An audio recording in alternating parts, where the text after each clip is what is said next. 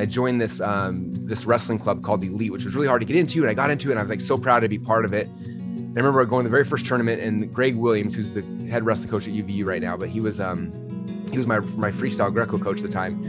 He went out there and I was wrestling my match, and I got halfway through the match and come off for the period break. And he's like, hey, he tells me 3 or 4 things I'm doing wrong. Your elbows are out, you're high, like a couple things. So I'm like, okay, I heard it. So I went back in and I did what he told me to do. And then I beat the kid. And I remember I came off the mat, and he looked at me kind of weird. And I was like, what, did I do it wrong? And he was like, I have a ton of kids I coach. He's like, but I told you to do something, you went and just did it. He's like, you are one of the most coachable athletes I've ever met. And in my mind, when he said that, like for me, it was an identity shift where I was like, because prior to that, like if I'm honest, like my identity was like, I'm dumb, I'm not very smart. Like I struggled in school. I barely passed high school. Like I wasn't a good student.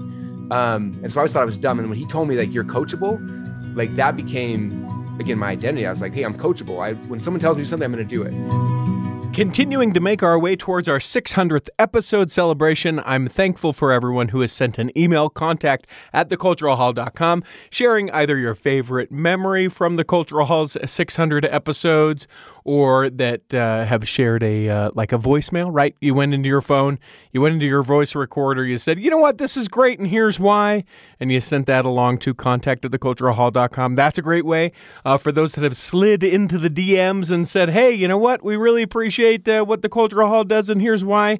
Thank you to all of you folks, and to the folks that have gone to patreon.com/theculturalhall and said, you know what, I've gotten 600 episodes for free. It's high time I start paying some money.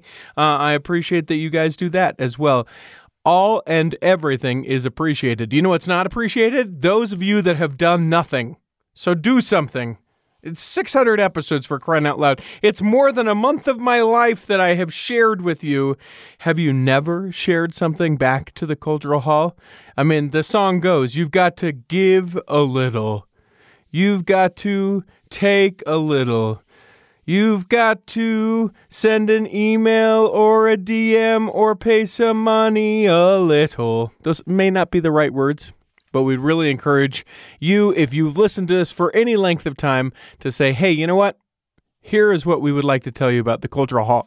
And here's the best part. Even you first-timers, maybe you're coming to this episode for the very first time, and you're saying, well, I couldn't possibly share love and devotion. I've never listened to this before. Well, guess what? At the end, you'll have listened to it, and then you can tell people about it, or then you can do one of the things that I aforementioned. All right? I just wanted to say aforementioned, so let's get into this episode of the Cultural Hall. Jesus, land if they live righteously. It's time for another episode of the Cultural Hall, and I'm excited to invite here to be able to speak with a friend of mine. Yes, he is, in fact, a friend of mine. It's funny to me when I say that to some folks, and we'll talk about why. It's Russell Brunson. Welcome, sir, to the Cultural Hall. Hey, man. So excited to be here. Multiple years in coming, and it's funny to me because you are that friend of mine. When I say, oh, yeah, Russell Brunson, sure. Yeah, he and I went to high school together. He's a good friend of mine. That people go, shut up. No, you don't. You don't know who that is. If I ask him if he knows you and he says, no, man, I'm going to clown you for the rest of your life, is what a few people have said before. Some people listening to this may go, who? Russell, huh? What do I, huh? Who? Tell people why they might know who you are. Oh, man. Well, yes, we went to high school together, and yes, we knew each other. So there's official video proof for anybody who's wondering. No, but post high school, I went and wrestled at BYU, and then I went on a mission, and then went and wrestled at Boise State. And when I was there, I started a little business that I was trying to figure out how to make money so I could support this girl I wanted to marry. And that business over the last 20 years has turned into a big business. I've written 3 books now. I'm a New York Times bestselling author. We launched a software company called ClickFunnels that serves, close to over 100,000 active entrepreneurs use our platform. And we have 5 or 6 million entrepreneurs on our email list that we serve and talk to every day. And I have a chance to travel the world speaking with people about entrepreneurship. And I always weave God and Christ and these kind of things into those lessons, which offends some people and some people love it. And so it's been a fun journey, and it's yeah. So I'm guessing any of the entrepreneurs who you knew are the ones who are like, sure, you know Russell. Yeah. Oh yeah. They're the folks that are like, he's the GOAT, the greatest of all time. I can't believe it. I can't believe that you would know him. You know, and all like, he was a dork. We didn't even like him that much. Well, and to me, I'm just like, yeah, it's Russ the guy. I know he took state in wrestling in high school. I remember that, and I remember. Tell me, where'd you serve your mission at? New Jersey. Okay, what's that like? Oh, it was amazing. It was, yeah, it was Cherry Hill Mission back in the day. It's not there anymore, but yeah, we covered southern 2/3 of Jersey, and it was amazing. And you know, I was like an awkward, shy kid. Like I didn't talk to anybody. Like I was just, I was the weird kid. And man, my mission, I learned so much about myself and about God and about just what was possible. And anyway, it was huge. Do you think it was the mission then that started kind of to this trajectory? Obviously, I think that you would have landed on being a provider for your family. That's the character and kind of person that you are, just in general. But do you think it was the, hey, the socially awkward, let's get you out of this, let's get you knocking on doors and telling people about Christ, that kind of opened up that window to you, or what changed with you? Not necessarily. In fact, it's funny. My last, so we do big events every year. So we usually have about 5,000 or 6,000 people come to these events, and no my mission, yeah, and my mission president, who I hadn't spoke to in long, I mean, and 15, 16 years, we reconnected, and then I invited him. I was like, well, I'm doing this event if you want to come. So he came with his wife, and it was funny because, you know, I'm on stage doing my thing and teaching and talking and having a good time.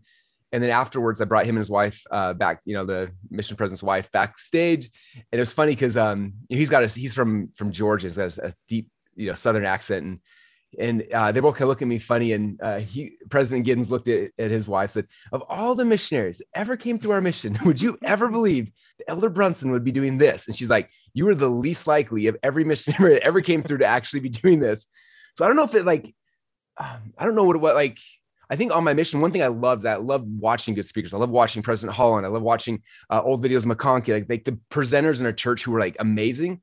I loved watching them. And I like, I respect that so much. I used to love watching how they would present, what they would do, and how they told stories, and like that fascinated me. But I don't think I learned that skill set on my mission, maybe more so than I had in high school for sure. But it was after that when I had started having a chance to speak, I would look at those people who I looked up to then, and like, how do they do it? And like, how do they tell stories? And how's President Holland every single general conference to this day? Like no matter what's happening, I'm like, stop everything. Like this is the most important talk. The only one that actually matters. Like get in here, everybody, all my kids. And like the power of people who are good storytellers. Like I really learned to respect that and love that on my mission for sure. And you talk about those events. I mean, it's pretty powerful just to even see some video from some of the things that you do, because it's not like, well, then Russell got to the stage and he very politely said, hey, here are some things for you to consider. Like it to me, it feels a little holy roller-ish, and people are, you know, like a little shouty, and it's revving everybody up and all those things.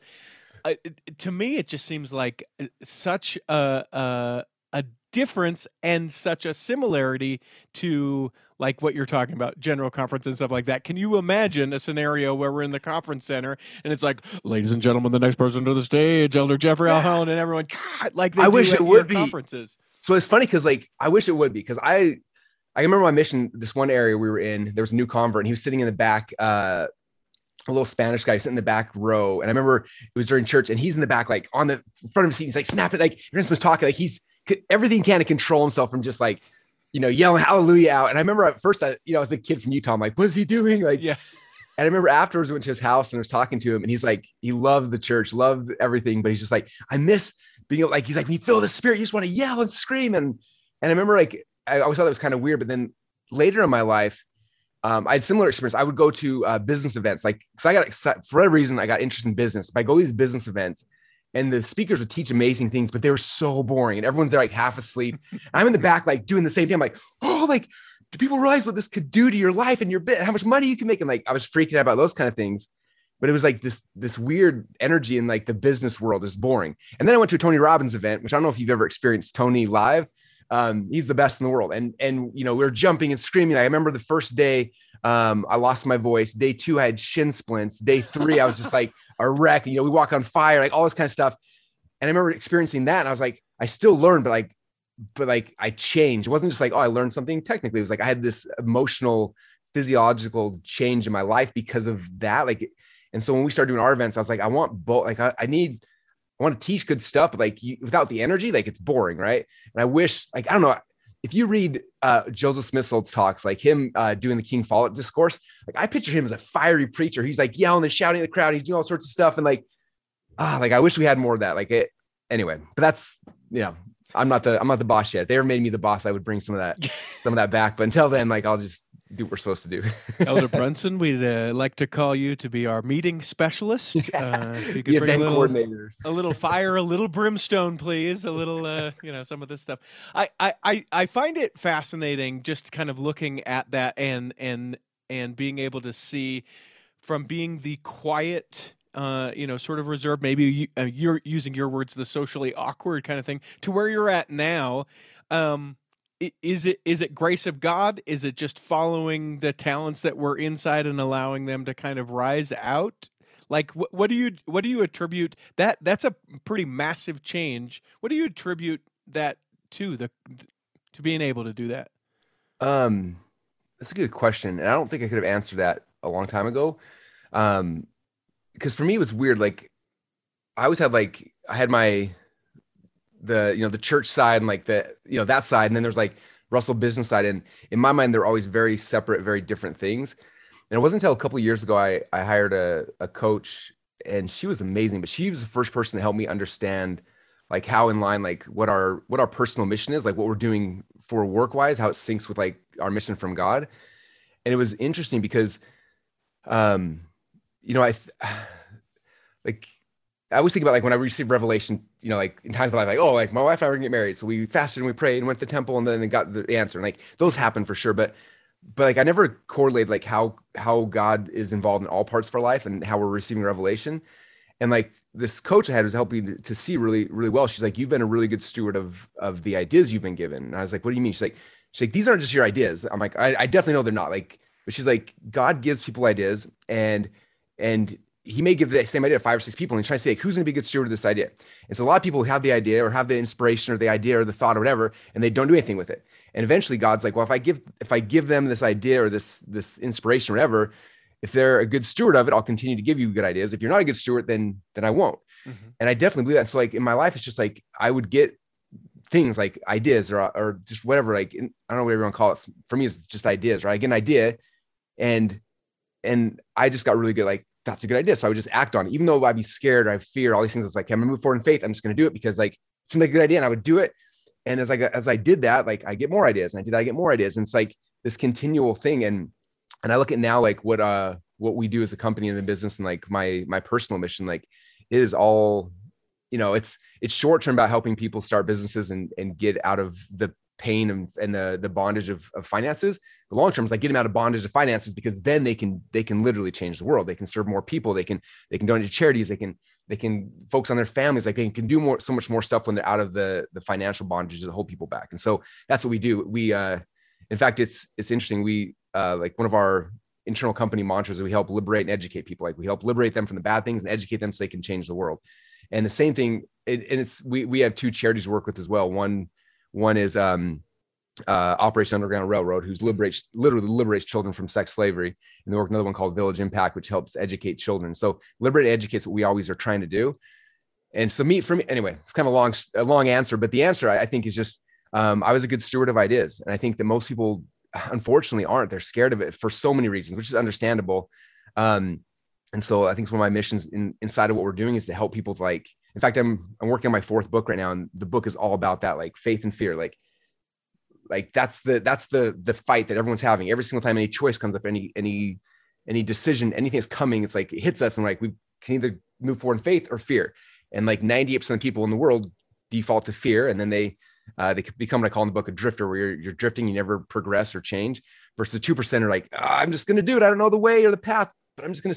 You know, and we know about faith from the church, but like, I don't think we talk about more in like every aspect of our life, because it's true daily. We're all getting decisions and choices and things. And most people default to fear as opposed to moving forward in faith. When you do move forward in faith, again, you're blessed with more ideas, more inspiration, more things. What do you think the step towards being able to go forward in faith? We can take this in a religious sense, or certainly in a professional sense as well, because when you talk about like that fear that dominates us, so many of us, right?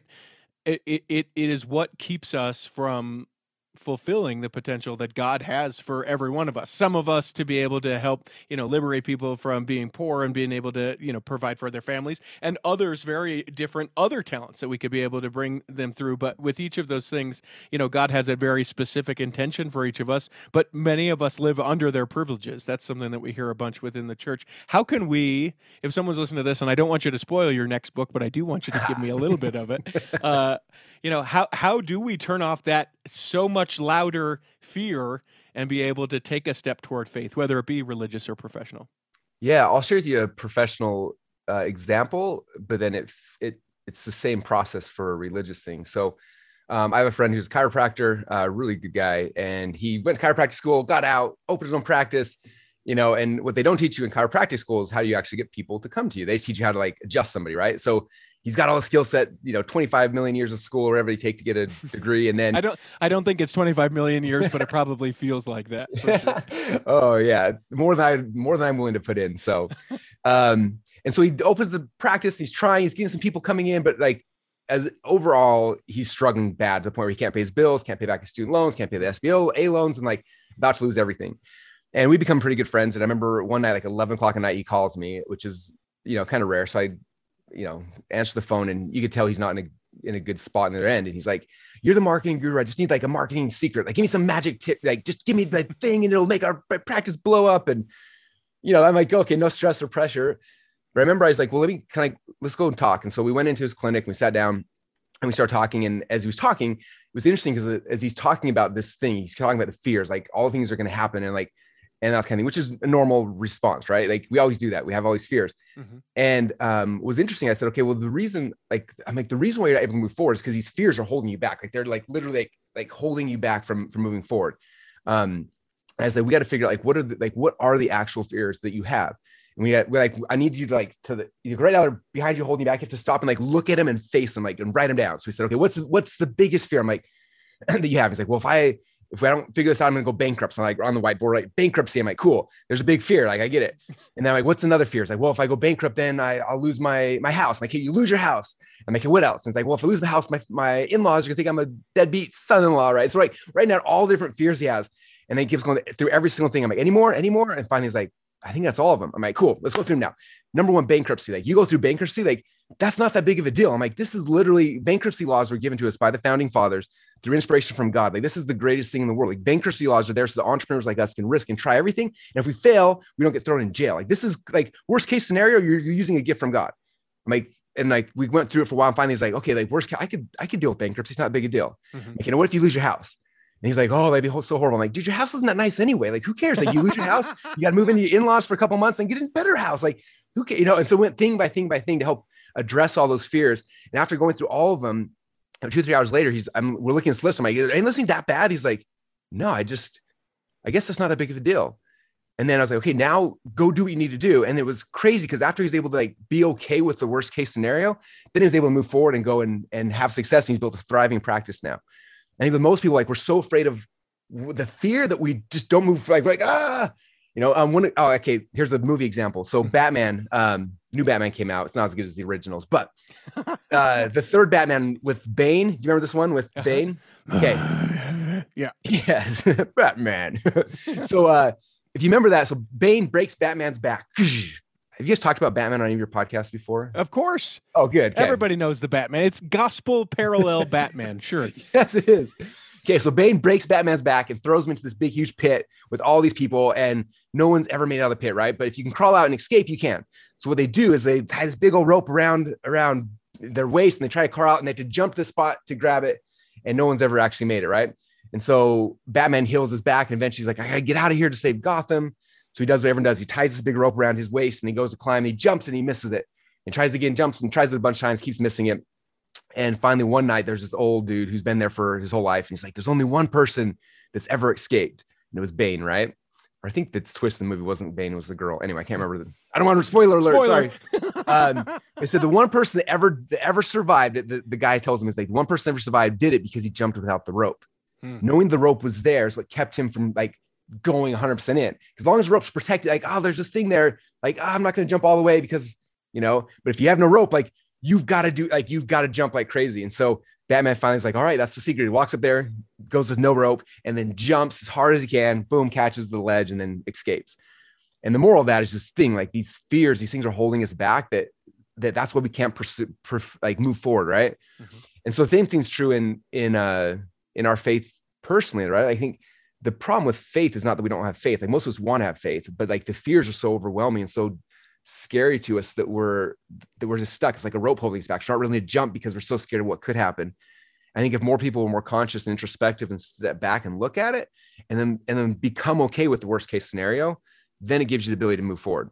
And anyway, so that's kind of how I would liken that to a. What do you think the fears are that surround religious, like the financial and professional things? Those fears, you know, as you walked them out, bankruptcy, sure, I need to be able to provide for my family. I don't have a home. Like there's those kind of things. What do you think those religious fears are that hold people back? I think they're different for everyone. I think for myself, like the fear I always had was like, what if I don't make it? What if I'm not perfect and make the celestial kingdom in the third degree of this level of celestial? Like that stressed me out to the point where I was like, oh my gosh, like don't mess anything up. And I got my kids, and what my kids don't make it, and like, oh, like that freaked me out for a long, long time until I was like, okay, let's say I don't make it. Like, what is eternity going to look like?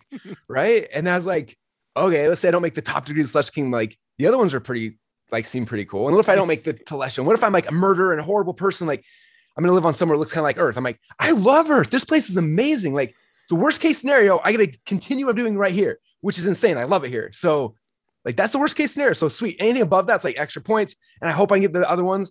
But if I don't, like, this is the worst case scenario. Like, okay, so I'll do my best. And I'm not going to stress about something if I screw up over here, because worst case scenario, like it's pretty nice. Right. I don't know. Yeah. I like it. Yeah. Huh.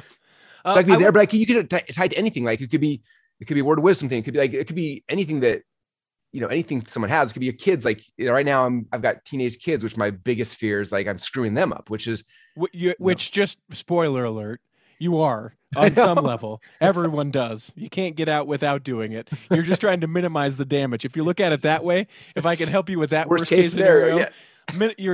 There will be damage. Just make sure that it's minimal. You'll be just fine. Yes, for sure.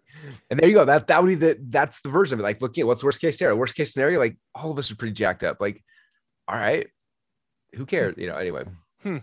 I want to take a break real quick. When we come back, I want to give people an idea, because I think we sort of talked around it. Certainly if people know you, Russell, they know what it is. I want to talk about what actually even a sales funnel is, because I think that it's fascinating. And I want to ask about religious aspects of how a sales funnel could or does not apply. We'll come back and do that in the second block of The Cultural Hall.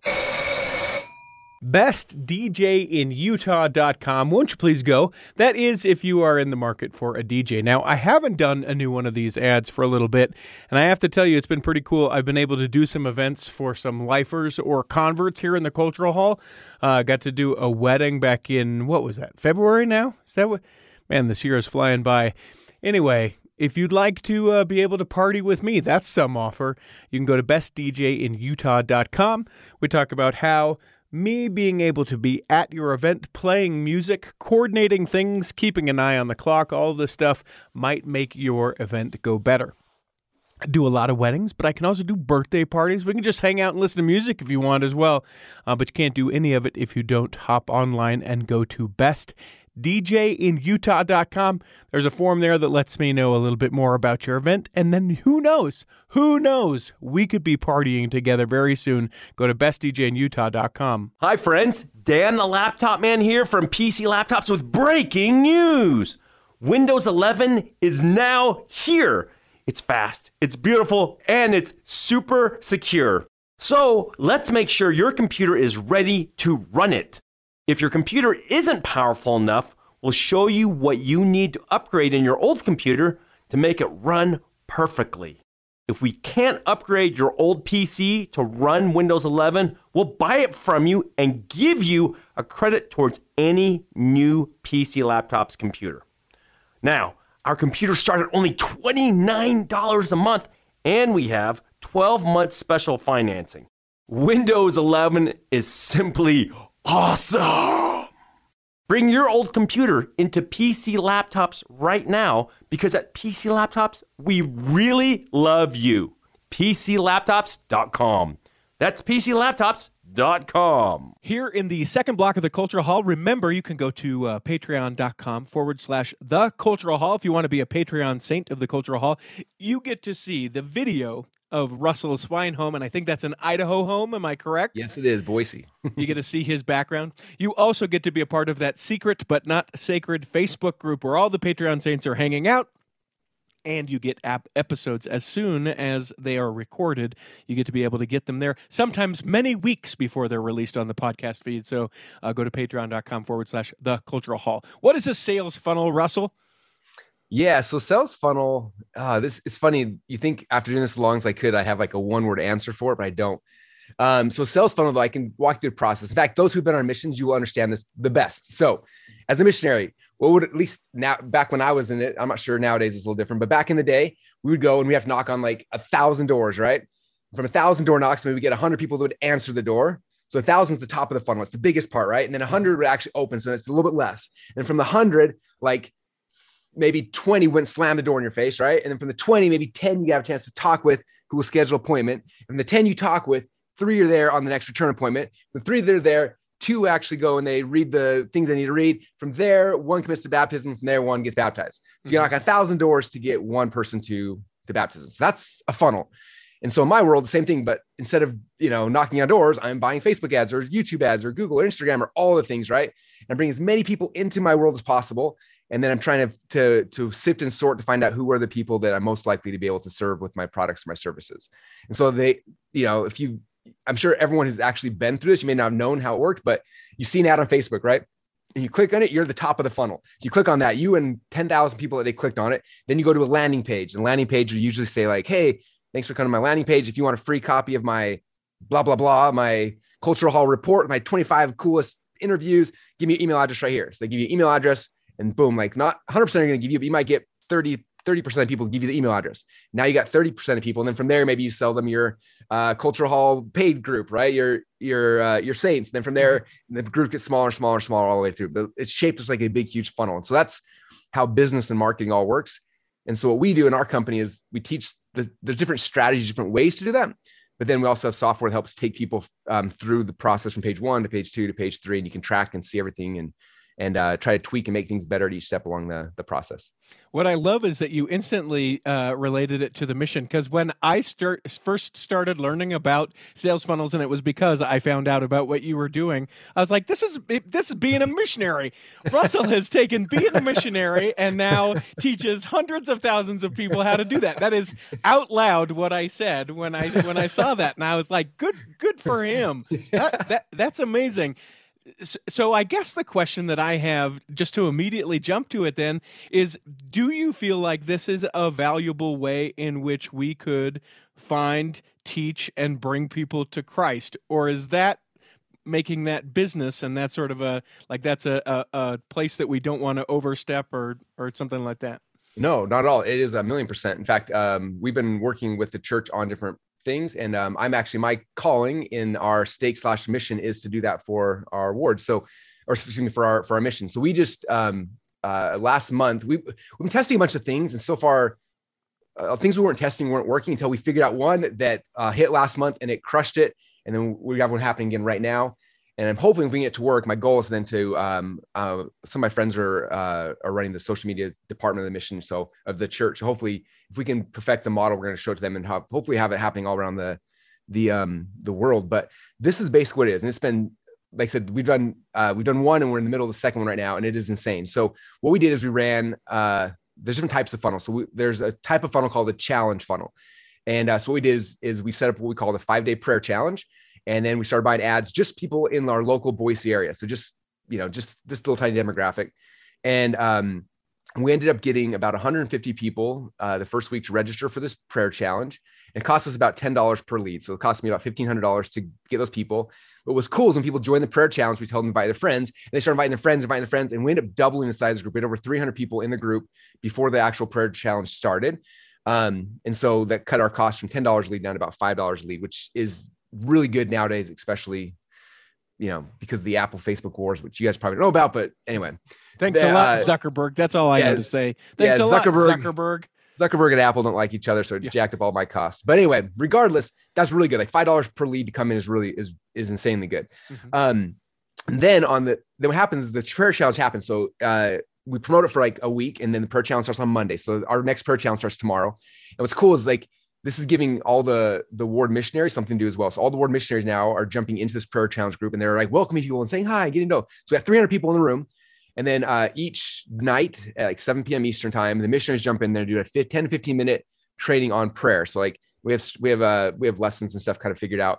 And what's crazy is the very first one we did, we had 150 people watch the day one of the prayer challenge. And it was funny because afterwards the missionaries were like, oh, was that good? Is that bad? I was like, I spent 2 years knocking doors. I did not teach 150 first discussions. You did it in one night. I was like, this is a big deal. And then day number two, they taught the next challenge, and we had like, I can't remember, 100, you know, again, it's a funnel. So maybe 100 people to listen to the second one, then day three, day four, and then on day four and day five, then we invited the people who were watching the prayer challenge to message them to set up like actual discussion to go deeper and talk about Christ and how this prayer stuff can work with them. And so again, that was the first test and it did amazing. The next test happened. I haven't seen the stats yet this week, but the next prayer challenge starts tomorrow for us. And yeah, so there's one version that if we can get it to work, we could run prayer challenges. We could run like how to speak English challenges. We could run learn about Christ challenges. Like there's a million different types of challenges we can run.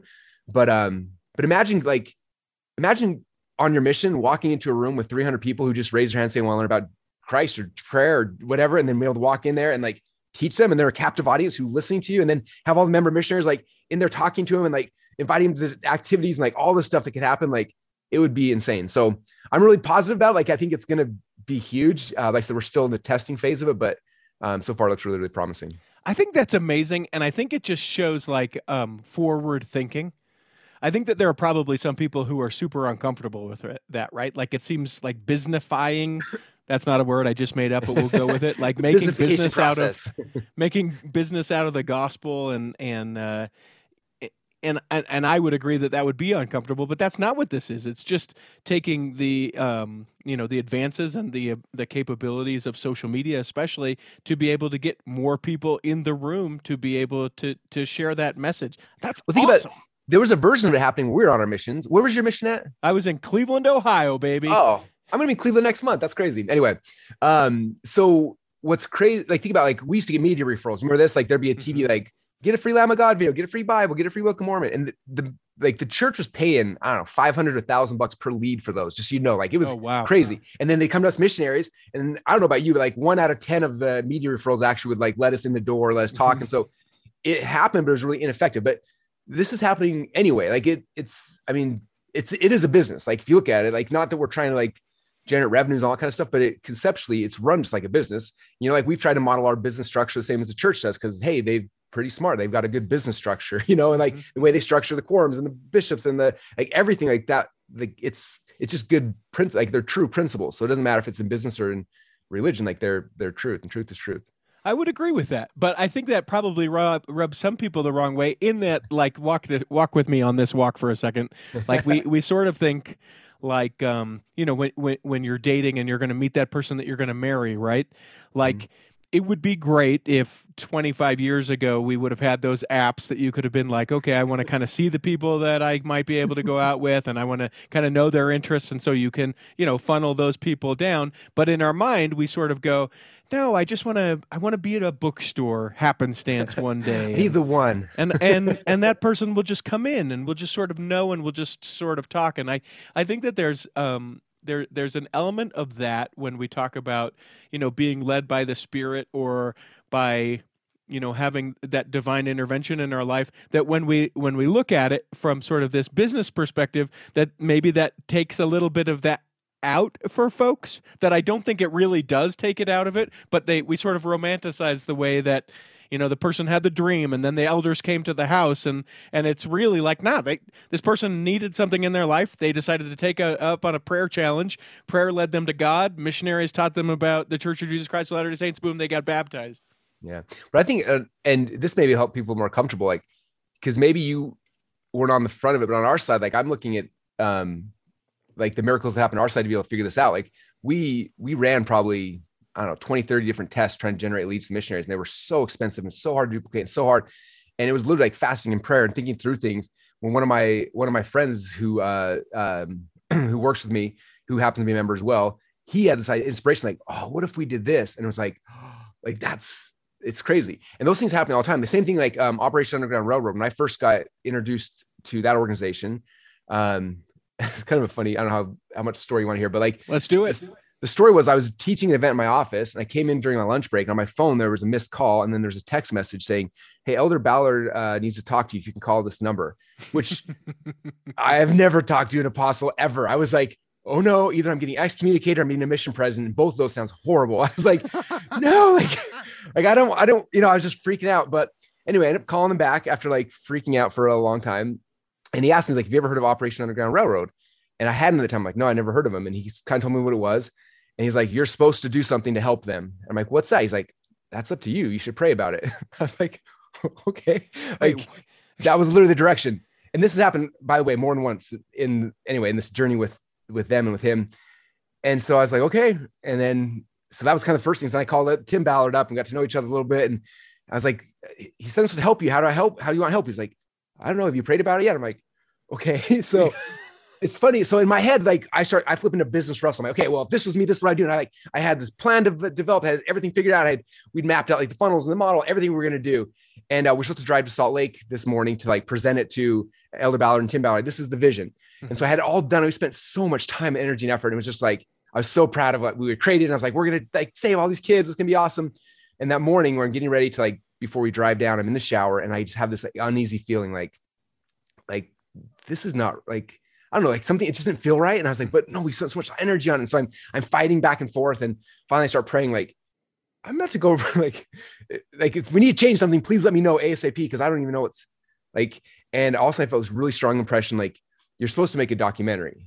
And I was like, I don't know how to make a documentary. And then it's like, this guy named Nick Nanton's supposed to help you. And I was like, Nick Nanton. And I was like, he's this guy who like 6 years earlier, I met at an event. We said hi, maybe like a 30-second thing. I was like, I don't think he knows who I am. And I know he does documentaries, but like, I don't know what that looks like, what it costs. Like, but like, that was a very strong impression. And so I had my phone and I pulled my phone and so I look him on Facebook and friend request him. And then I audio message like, hey man, I don't know if you remember who I am, but like, I told him the whole story of what's happened. I'm like, I feel like I'm supposed to make a documentary and you're supposed to be the one making it. And like, I don't know, what do you think? And again, I don't know him. I don't know his religious beliefs, his background, I don't know anything. Just that was it. And within 30 seconds, he messaged me back. He's like, brother, he's like, I just felt the spirit. He's not LDS. He's a Christian, but not LDS. He's like, I feel the spirit. I'm supposed to be part of this. He's like, I'm willing to do this. I will do it at cost. And I will give you guys the rights to everything. That way there's nothing in it for me other than just, because they tried to make the documentaries 2 or 3 times in the past and had all sorts of weird stuff happen. And I was like, okay. And so I'm like, okay, scrap all of our plans. And we're driving to Utah. And I'm like, okay, like mess with my team, like make a cover of like what a documentary look like. We got to show something. We show up here. And so we're scrambling. We're into Kinko's in Salt Lake. We're printing stuff out. And we came, we showed it to them. And they're like, this is it. That's exactly what we needed. Like perfect. And then we went and did that and made it. And then it's crazy. And then like a year later, I get another call. It's right after COVID hit. I was in this room and they're like, can you come to Salt Lake tonight? And I'm like, I'm in Boise. They're like, yeah. Well, can you jump on Zoom then? So I jump on Zoom, not thinking that I'm about to meet with Elder Ballard. So I'm like wearing a t-shirt and he's like shirt and tie, everything. I'm like, oh, I feel so awkward right now. And the first thing that Tim Ballard says is like, welcome to your disciplinary council. I'm like, what? He's like, just kidding. But literally Elder Ballard said the same thing. He's like, thank you so much for your help so far. He's like, there's something that's supposed to be happening and you need to help. I'm like, what is it? He's like, I don't know. You need to pray about it. It's like, thank you for the clear direction. Jeez. And that night we prayed about it. And long story short, had a very clear, like, this is what we need to create. And we've been creating it. And anyway, it's fascinating. So even though you may feel like, oh, this is just like, we're running ads and stuff. I think there's thought and inspiration happening that how do we develop these ads? How do we create a challenge? How do we create like those things are happening? I mean, I could tell you 1,000 other miracles that happened just in the Operation Underground Railroad filming of that documentary that weren't supposed to happen, that just magically the Lord put things in places and people in places that have now opened up this conversation to so many more people, you know? And so it's definitely there. It's just maybe not always the front line that you see it, but the inspiration is definitely coming through. Is it just a way that you lead your life that you're sort of open to being prompted by the Spirit? I think that like, I don't know that I would give you the term eccentric. I don't think that's what I would call you. A lot of my friends say I am. But like, you know, to be able to be like, yeah, we prepared a huge presentation and then God told me differently, so we did something completely different the morning of. It's a little eccentric. It's a little extreme. Is it just that, you know, you're kind of walking in the path with God and you're like, yeah, I'll be good so long as I, you know, follow those promptings? Or how are you able to lead a life that way? Oh, that's a good question. I don't know if I know the answer. Especially because, like, I feel normal. Like I have, I don't know. I make as many, if not more, mistakes than anybody else does along the way. So that's what I don't want people to think, like, oh, I live in a way that I can always do revelation. It's not that, because I'm constantly struggling with the same things we're all struggling with. I think the big difference maybe is that, like, when I do get something, I just do it. Like, I remember when I started wrestling, I wrestled my sophomore year, and my sophomore year, I didn't even qualify for the state tournament. I joined this wrestling club called Elite, which was really hard to get into. And I got into it, and I was like so proud to be part of it. And I remember going to the very first tournament, and Greg Williams, who's the head wrestling coach at UVU right now, but he was my freestyle Greco coach at the time. He went out there, and I was wrestling my match, and I got halfway through the match. We come off for the period break, and he's like, "Hey, he tells me 3 or 4 things I'm doing wrong. Your elbows are out, you're high, like a couple things." So I'm like, "Okay, I heard it." So I went back in, and I did what he told me to do, and then I beat the kid. And I remember I came off the mat. He looked at me kind of weird. And I was like, what, did I do it wrong? And he was like, I have a ton of kids I coach. He's like, but I told you to do something. You went and just did it. He's like, you are one of the most coachable athletes I've ever met. And in my mind, when he said that, like, for me, it was an identity shift where I was like, because prior to that, like, if I'm honest, like, my identity was like, I'm dumb. I'm not very smart. Like, I struggled in school. I barely passed high school. Like, I wasn't a good student. And so I always thought I was dumb. And when he told me, like, you're coachable, like, that became, again, my identity. I was like, hey, I'm coachable. When someone tells me to do something, I'm going to do it. And so for me, like, amongst, you know, insane amounts of flaws and problems and things I have, like, one thing I am is I'm coachable. So someone tells me to do something, I just do it. If I trust the source it came from, let me caveat that. Yeah. Well, I trust the source, and I'm big on like picking, like if I pick you as like, you're like, I trust you, like I will, like, whatever you say, I will do to the T, because I'm coachable. And because, you know, in fact, we talked about Tony Robbins earlier, but Tony's one of my mentors. If you guys don't know Tony, he's 6'7", like the biggest dude in the world, the most connected person on the planet. Like, he knows, anyway, it's insane, but knows everyone and everyone knows him. Yeah. Tony's amazing. And I've been lucky enough to become a friend with him. And, but one of my friends he wrote his blog post, and he was talking about his morning routine. And it was crazy, like 500 steps and all the supplements he takes. And then he wrote in the blog post, like, you want to know why I do this? He's like, because Tony Robbins told me to, and I believe and I obey all giants who fly helicopters and have stage presence. And that became like my mantra. Like, okay, if I believe, like, you're my guru, you're my person, like I will, like, as soon as I vetted you, I'm like, hey, I trust you, then I will obey all giants with helicopters, money, and stage presence, like in every area of my life. So, like, my health coaches, my business coach, like the people I connect to, like, when they tell me to do something, I just do it because I hired them to, you know. And I struggle because I'm a coach nowadays. The most frustrating thing is someone pays me insane amounts of money for coaching. Like, just, I feel like a dork talking about it. Just like people pay me $150,000 a year to meet with me twice a year. They come and then they ask my opinion. I tell them what to do, and then they don't do it. I'm like, you don't understand. Like you're paying me insane amounts of money for my opinion. I give my opinion, they don't do it. Like, why am I the other way? If I trust you and I'm asking your opinion, I obey all giants with helicopters, money, and stage presence. Like, I'll just do what we say because I trust you. So anyway, I don't know. So when God tells me something, I just, all right, I'm going to do it. Because yeah. I think that's so fascinating to just be, and it is, right? How many of us, if we just did the thing that we know within the inside of our brain, just did the thing that we know we should be doing, would find ourselves in a much better situation. And then, you know, extrapolate that out to other people who are saying, you know, you probably should just do this. If we just followed those people, we're able to trust, we'd find ourselves in that better situation. And that's crazy to spend that much money and be like, Russell, I want to know what you think. And then they're like, yeah, I just didn't do it. I'm just not going to do it. I don't trust you. Yeah. Here, have another check, but also I'm not going to do the thing that you said. I want to take another break. When we come back in the third block, there are 3 questions that we ask everyone who steps into the Cultural Hall. I'll ask those of you. Plus, we'll round out a couple other things as well. We'll do that coming back in the third block.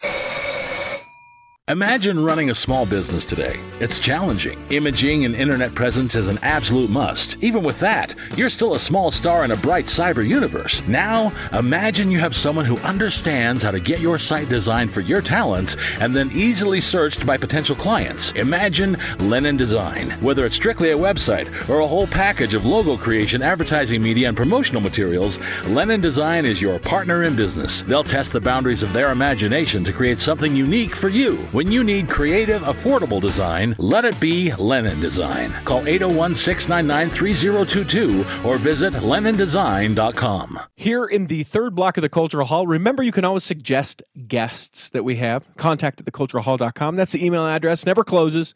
Would love to hear what you think about this episode. If you're like, that Russell Brunson, he's up in the night. You could do that. You could send them an email, contact at theculturalhall.com, or, and more likely, you can send the email that'll be like, oh my gosh, I was so inspired by the words that you guys shared.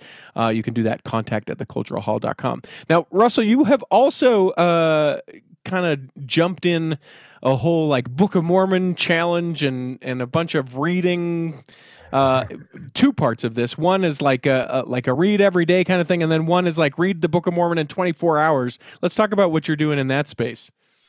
Oh man, yeah. So you said earlier I'm eccentric, and there's definitely a lot of truth to that. So I've always wanted. So okay, let me step back. So I always wanted a first edition Book of Mormon. I thought that'd be really cool, and then but there. Yeah, when I started looking, I was like, "Oh my gosh, never mind. That's not that cool." You're like, "Babe, hey, can we buy this? How much, sweetheart?" No, absolutely not. Yeah. So, but I remember I found one on eBay that was actually reasonably priced, considering like what they're normally priced. And one day it was like a bad day at work, and I was like, "Oh, I need something to make me feel good." And so, anyway, that's how I made myself feel good. I bought that, and I was like, "This is the craziest thing." So I got my first edition Book of Mormon. And it was like the coolest thing. And I remember the best part about it was when I got it, we had a family with the kids, and I told them the story and showed them the pictures of the printing press and how it worked, how there's 5,000, there's only like 350 left on the earth and everything, and told the whole story. And then I was like, check this out. And I pulled it out and they're like, oh, that's one of them. So that was really cool. And then I was like, I want to read this whole thing. Like, cause most people, like you see the first editions, they're like, they're on glass and people have like, you know, like gloves on and like, you know, paper or what is like tweezers to turn the pages and stuff. I was like, I don't care about that. I bought it because I want to read it. So I wanted to read it. And I remember I was like, well, how am I going to justify reading this? And I was like, oh, Parley P. Pratt's birthday was like, I can't remember, a month or two in the future. And so I set a day, I took the whole day off work. I'm going to read the entire thing in one day, just like Parley P. Pratt did. And I tried, I read 18 hours before I couldn't keep my eyes open. I got about halfway through and I was like, oh, but it was like a really special time to read it. And it was just really, really cool. And then I decided I wanted to create a podcast, as you like to do. And sure. I have business podcasts and things like that. And like, I love podcasting. And so, and one of the things I learned about myself, I'm sorry, this is the nerd Russell coming. I'm big into personality profiling and like testing and stuff. And one of my traits is like my highest value, highest driver is ROI. It's like, what's the return on investment, which is why I struggled so much in school, because I'm sitting there like, why am I learning this? Right? Like I couldn't, It was really difficult for me. But if I'm in a conversation where like, I'm really getting something out of it, there's a return on my investment of time, then like, I really value it. And like, I love it. And so same thing was true with church stuff. Like I'd read scriptures and it was awesome. A lot of times, like, what's the return on the investment? Like it was hard for me to figure those things out. So it was hard for me to continue to be consistent with it. And I was like, if I turn this into a podcast where like, I'm reading and I'm talking about, I'm learning, like now there's, in my mind, there's an ROI of like, I'm doing something, but I got to share it with people. And like, it became exciting for me. So that's why I launched the Book of Mormon Challenge podcast initially. And for a while, it was to me just, I'd be reading stuff and I would share ideas back and forth. And I did that for, I don't know, a dozen episodes or so. And then it got really hard to keep up with it all. And I was like, but I don't, we had a good following. I'm like, I want more people. Like I want people to actually, the goal of the podcast was to get people to actually read the Book of Mormon. And I was like, well, do I read it on the microphone? I'm like, that sounds really hard. And like, I was like, how do I get this to happen? And so eventually I found, you know, Cleon Scows, and he's one of my favorite LDS scholars, but he passed away a couple of years ago, and I contacted his family, and he has like the Book of Mormon commentary where this guy reads it and he gives commentary. And so I licensed that from them. And so now the podcast, for the most part, has been just going through the entire Book of Mormon, like hearing this guy read the Book of Mormon, then Scows and like giving interpretation, which has been really fun. So that's where it started. And then about a year ago, I got more and more into old books. And so I've ended up buying a whole bunch of old LDS books and a whole bunch. Anyway, I'm getting geeky Russell. I'm actually building a library for all these books I'm collecting, but on the LDS side, I have a whole bunch of first edition Book of Mormons, first edition Doctrine and Covenants, first edition Pearl Great Price and Inspired Version of the Bible. I got a first edition Emma Smith Hymnal, which is the second most rare LDS book in the world. I'm trying to get a first edition Book of Commandments right now, which is the most rare LDS book, but that one's much harder to get. So anyway, that's kind of my passion now, is I love collecting the old books. And for people that can't see the nerdy face on Russell right now, you can tell he just is so enthused, and it's fun. I mean, I'm not collecting first edition and stuff like that, but I have like old church pamphlets and the old books and stuff like that. And I love being able to read through them and being like, huh, okay, this is where we were, certainly. I don't feel like this is where we're at anymore. I don't think we could distribute these in large scale anymore. I just find it fascinating to have all those things. The big question, though, do you have a Kirtland banknote? Do you? No, but wouldn't that be cool? That would be cool. Deseret Alphabet? Do you have anything in the Deseret Alphabet? I have a first edition Book of Mormon in Deseret, which I didn't know was a thing for like 2 months ago. And I found one. I was like, oh, what? And I freaked out about that. I didn't know that was a thing. And then I bought every Deseret rare or LDS book I could find. So, yeah. Yeah. Now we're just two middle-aged nerdy guys being like, and did you see? And did you have? It's pretty cool. I just think it's pretty cool to see how it would be easy for you to be a jerk, Russell. You're very, you're very intelligent as far as this goes. You found a lot of fame and success and all that. And it'd be really easy for you to be like, like some that are in that space that are unapproachable, who don't care about what the work that they're doing actually can accomplish and change in the lives of people. There are people that would find themselves in that situation and sort of feel and then put forward that they'd be bigger than God and would leave that kind of thing in the dust. And so it is... It's remarkable to be able to hear not only the eccentric part of you, which is just fun, but also, the humility. If I want to really geek out, but yeah.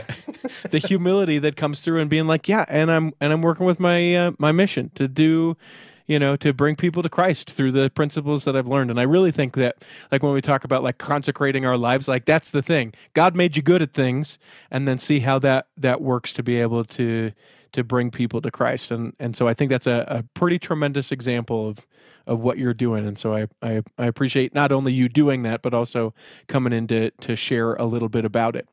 I have to share something with you that, do you have any regrets in your life? Oh, yes. So many. What specific? Something from high school? Yeah. What do you remember that I don't remember? No. So here is what, Here is a regret that I have in my life that actually revolves around you. Oh, no. Okay. Yes. So this is probably 13 or 14 years ago. You send me a Facebook message that says, hey, I want to send you something in the mail, and I'd love for you to read it. And I don't think I sent you the address for a good long time, or if you did send me something, I don't remember reading it, but there was just sort of this disconnect thing. And so in my mind, now this is a small R regret, but in my mind, like, I feel like I could have been one of the first people to learn about your sales funnel thing. And like, me and you would walk into the sunset as companions of power and teaching from the street, all these kind of things. And because I didn't reply to that Facebook message 13 years ago, you are where you are, and I am where I am, and it's funny. I've looked back on that not often, but on occasion when you come up, I go, yeah. He reached out to me 13 years ago, and I didn't get back to him. So that's fascinating. I think that's awesome. Kind of funny. There are three questions that we ask everyone who steps into the Cultural Hall, and I'll ask those of you right now. The first question is do you have a calling right now, and if so, what is it?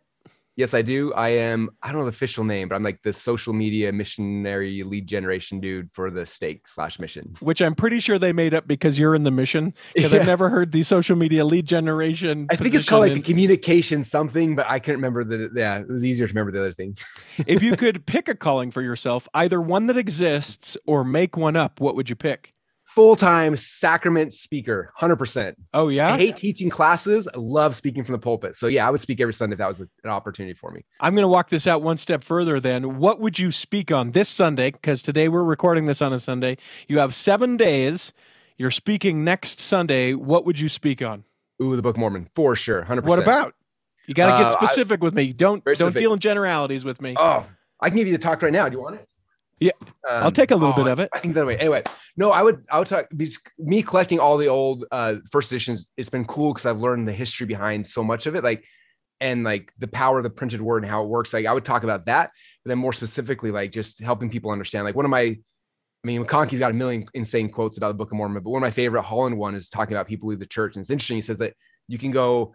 Is like the Book of Mormon is literally the great stumbling block. You can go above it or around it, but it's there, and it's the great stumbling block. And it would be about that and help people understand, because everyone I know, I'm sure similar to you, I've got tons of friends and family who are leaving the church, and it's, but it's always something around the stumbling block. They can't discount that. And so it's the most powerful, most important thing we have. I have a question around that for you. One that I wasn't anticipating asking, but because you kind of brought it to the surface. How do you deal with that? I mean, you're a very loving and compassionate person, but I, like you, have many people who have left the church. And sometimes I'm like, no, what are you doing? And other times I'm like, am I missing something? Is there something maybe that I'm not getting? I don't go to that place of doubt very often, but I'm a very loving person. I also want to be logical and kind and all these things. If someone comes to you, is it just like, hey, I love you, and whatever path you take? How do you deal with that personally? Yeah. First off, it's hard. It hurts. Yeah. I'm sure it's, so that's the first thing. Second thing is I've never seen somebody come back to the church because all their friends and family inside the church, shamed them into it. That doesn't happen. The reason why people come back is because they want something, they value something. Right. And so, one of my mentors said something really cool. They're talking about, just how you actually cause change. And they have a whole philosophy they teach. They're in the relationship market. It's really fascinating, but they said that most people, what they do is a thing called demand relationship, where they try to demand you to do something. And that's where most marriages are built off, most families, most kids, is the thing called demand relationship. And they said the problem with demand relationship, as soon as people have the ability to leave, everything crumbles, right? I think the church has a big problem with this because we try to demand people do what we want. So a good example is marriages, right?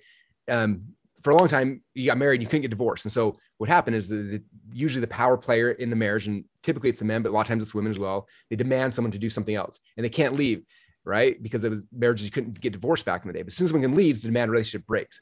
Same with kids, kids are in your house, you can demand them to do stuff and you're forced. As soon as they leave, that breaks. And demand relationships is the fastest thing that pushes people away from whatever it is, from you, from God, from all these kind of things. And then the opposite side, and by the way, demand relationship, if you sync it with Satan's plan, it's word for word the same. It's fascinating. Yet that's what all of us are preaching amongst ourselves. That's what we're doing in church. We're doing our families.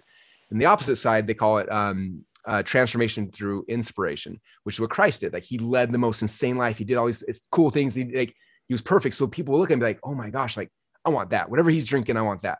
And so for me, it's it hurts when they leave, but instead of shaming them and hating them, I want to be the brother or the friend or whatever, who first off loves them no matter what. And second off is living this lifestyle and so happy. So when they look over, man, I want what Russell's drinking. What's the Kool-Aid he's drinking over there? It's oh, it's that thing I forgot about. Right. And if they're, if sometime they get this, they feel the spirit and it pricks them, they want to make a change. Who are they going to call first? The person who's judgmental, who yelled at them, or the person who loved them no matter what? And so for me, and this is hard, this is not natural for any of us. What's natural is this demand relationship, must force them to be good. But that's what pushes people away and severs the relationship versus that sucks. It hurts. I love you. I'm here for you. I'm going to keep living this way. I'm going to be happy. And when you want to drink the Kool-Aid with me, we want you back. And that's how my wife and I try to do, is the best of our ability. We're not perfect at all. But I think that's the only way that we can really serve people, is to show them through, we need to inspire them to want to come back, not to guilt them. Yeah. Yeah. I love that. The last question that I ask everyone that steps into the Cultural Hall, I ask you to interpret it however you would like, but the question remains, what is your favorite part of your faith? Oh, that's cool. Favorite part of my faith. I would say the thing that's meant the most to me, that I value the most for my faith, is when you actually follow it, is who you become on the journey. I'm big into personal development. I study all the greats. I'm trying to become something. And the church is the best personal development program in the world. I don't think people look at it that way. And I think you know, and I'm up for like, I like Carson. I was a wrestler, like coaches yelling at me, like, you know, like not eating for 5 days, or like, I love that. I wish the church did more of that, and obviously can't because it pushes some people away and all that kind of stuff. But like when you actually follow it, like when you follow the word of wisdom, the way it was written, as opposed to the way that most people live it, like you get healthy, right? Like when you follow the commandments, when you do the things, like it changes you like nothing else can. And I think so many times we're so afraid of it. Like, anyway, I'm the hardcore guy who's like the word of wisdom, like we should be eating meat sparingly. We should not be doing, you know, like, and so again, I'm more the hardcore side, but those who actually follow what's written, man, it'll change you and you become something amazing, which is why we're here on earth, right? Like who we're going to become. God doesn't care about how much money we make, doesn't care about, you know, state titles we win as wrestlers, doesn't care about any of this stuff. All he cares about who we become on the journey. And so, I think that the gospel and, you know, everything that I study and read from personal development and that, you know, the events I attend and all these kind of things in my book, my next book's a personal development book, like all those things are just, they're taking the gospel, which is perfect. And it's like, here's a way to interpret it to help you to be more successful, be happier, to be healthier, like all those kind of things. And so that's, I don't know, that's what I love about it the most. When does your book come out? Well, got to finish writing it, it seems. Yeah, no, I'm in the middle of it. So my publisher, so again, this will be my fourth published book. And so my pattern is, it's a horrible pattern. Don't, if anyone writes a book, like I usually write, like it's happened. I wrote the entire book and then I got finished and I hated it. So then I literally just like highlight and delete it. And then I do an event where I teach it in front of a group of people. And then I understand the principle, like the principle are clear in my head and the stories are clear and I rewrite it. And I did that with all three books, not realizing it. And then this fourth book, I'm like, no, I'm just going to write it. So I was 250 pages in and I realized I hated it. And then last week we were in Cancun with my, my inner circle group and we had about 600 people in the room and I taught it in the group. And so now I'm taking that and we're coming back and I'm going to start the second version. Hopefully actually tomorrow I'm planning on getting the beginning done, but it's probably a good 5 or 6 months before I'll have the manuscript done. And then you go to it's probably a good year before it's out in bookstores and stuff. And if people want to follow the latest and greatest or get to know more about you, where do you point them? The best pot, marketingsecrets.com is my main site, which from there you have links to my books, my podcasts, my, all the things from a business standpoint. If you want like the religious side, my podcast is bookofmormonchallenge.com. If you go there, you can subscribe to it. And that's kind of the best ways right now. All right, Russell, we hope that this episode has nourished and strengthened your body, that if you're not healthy enough to listen this week, that you'll be healthy enough to listen next week, and that when the time comes, you'll be able to travel home in safety. In the meantime, Rick McGee, Debbie Wanless, Brother Brent, Chocolate Cake Bites Podcast, and Miracles, I Told You So, will be saving a seat for you on the back row of the Cultural Hall. Save me a seat, it's sure to be neat on the back row. We really gotta go on the Cultural Hall show.